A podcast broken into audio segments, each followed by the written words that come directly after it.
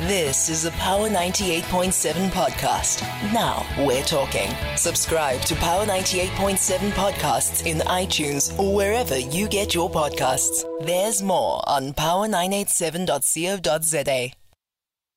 Let's start with this, then, shall we? The Labour Court has made its first uh, ruling or handed down its first judgment on a matter of whether the dismissal of an employee who refused to take COVID 19 vaccines is automatically unfair dismissal.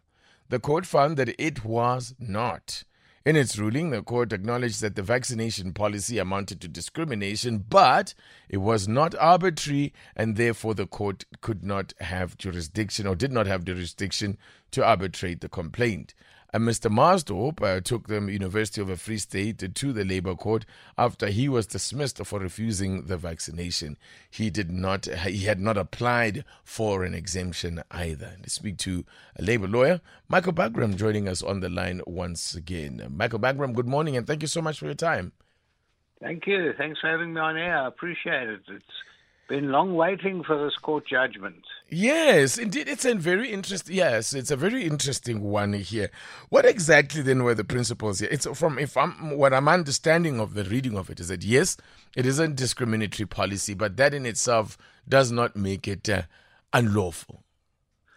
Well, yes, we we do have law in this country where you can have discrimination but as long as there's a good reason for the discrimination, then it's not unlawful. And in this particular case, it's got to be seen in the light of where we came from under COVID 19. Uh, it seems like a million years ago that we were all under the jurisdiction of the government uh, during COVID 19, and things were topsy turvy in those days. Mm. You might recall that we had all sorts of weird and wonderful rules. For instance, you couldn't get a cooked chicken, um, and the court had to rule in line with that with that um, understanding and yes. milieu at the time.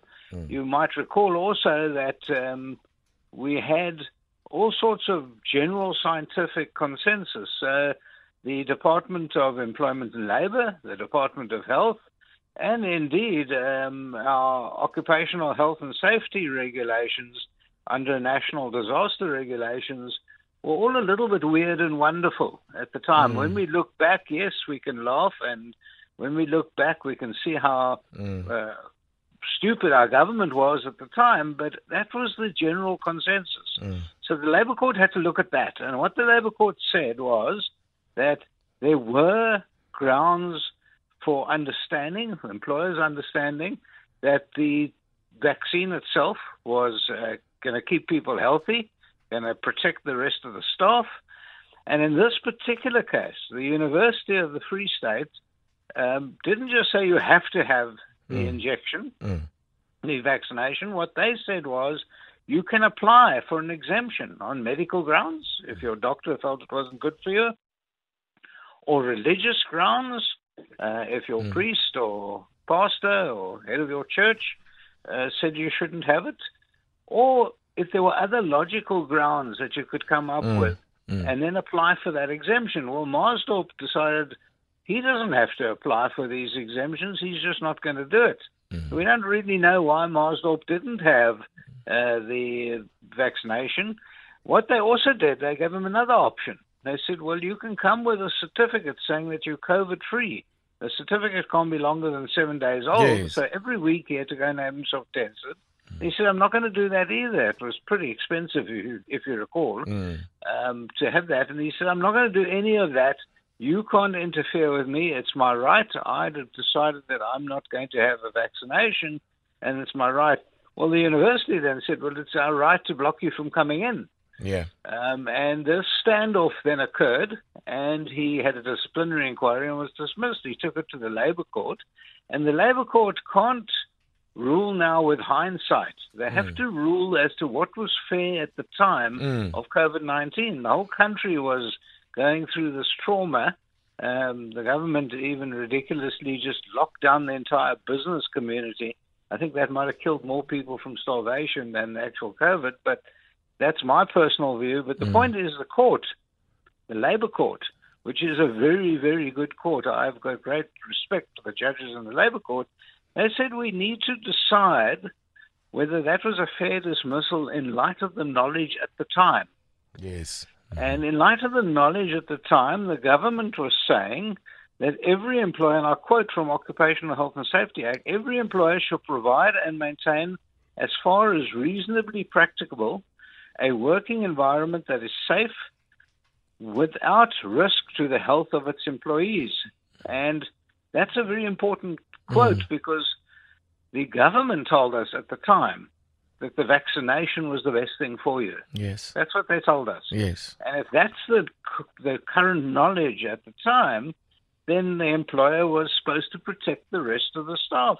There was also a consolidated direction, if you recall, um, uh, from uh, Minister Zuma, who said, um, uh, and was under the occupational health and safety measures, and said there was a directive then that said the national disaster regulations was that people should be vaccinated, obviously subject to certain requirements. And right. the requirements were that you could apply because of medical grounds, religious grounds, or other reasonable grounds. So the court said this was reasonable. It wasn't arbitrary. It mm. wasn't illogical it was absolutely reasonable to ask your and employees to have an injection. So it's important here to point out that this was not a pronouncement by the court on the efficacy one either one way or the other of uh, vaccines. Uh, you know, it wasn't making a judgment call on that at all. No, not at all. The mm. judges, in their wisdom, and I think they're absolutely correct, said we need to look at South Africa at the time during COVID 19. There was panic. We need to have a look at the wisdom of the employer at the time. And I, practicing as a labor lawyer right throughout that pandemic, advised my clients that yes, you should request your employees to have the vaccination. However, if they have a religious, and there were quite a lot of, I mean, I remember getting lots of letters from employees uh, from their religious belief that they shouldn't have it. Uh, you might even remember Justice, the Chief Justice at the time, Mogoeng Mogoeng, mm. um, said that he's not, his religion won't allow him uh, to have the vaccination, which is fine. That's what he believes. I remember getting a letter from a Sangoma saying that these five people will not have the injection. We hmm. accepted mm. that and said, right, they are exempt. Take them, yeah, get them an exemption. Just explain, if you will, briefly before we wrap up, uh, Michael Bagraim. Um, the court saying that they did not have the jurisdiction to arbitrate the complaint. What does that in fact mean? What exactly did then did they arbitrate on, or what did they rule on? All they ruled on was that the current knowledge at the time, COVID 19, mm-hmm. expected an employer to do what was necessary. Mm. They're not ruling on the efficacy of the vaccination. Mm-hmm. They're not ruling on what would take place today. Um, you might recall just a very interesting case about 30 years ago, an attorney, or not that long ago, 25 year attorney who used to smoke dagga. Mm. Uh, was yes, not admitted that. as an attorney because they said the dagga was very dangerous and would twist his mind. That wouldn't happen today because mm. now dagga is legal, and we know that the medicine doesn't doesn't look like it was then. We now know we've moved on and we know now that the cannabis is not so bad and that it can be, and you can still be an attorney. Yeah. Um, and people quote that case as saying it's very similar over here. At the time of COVID 19, we panicked. Yeah. All of us. I mm. panicked. So then I what? Mm.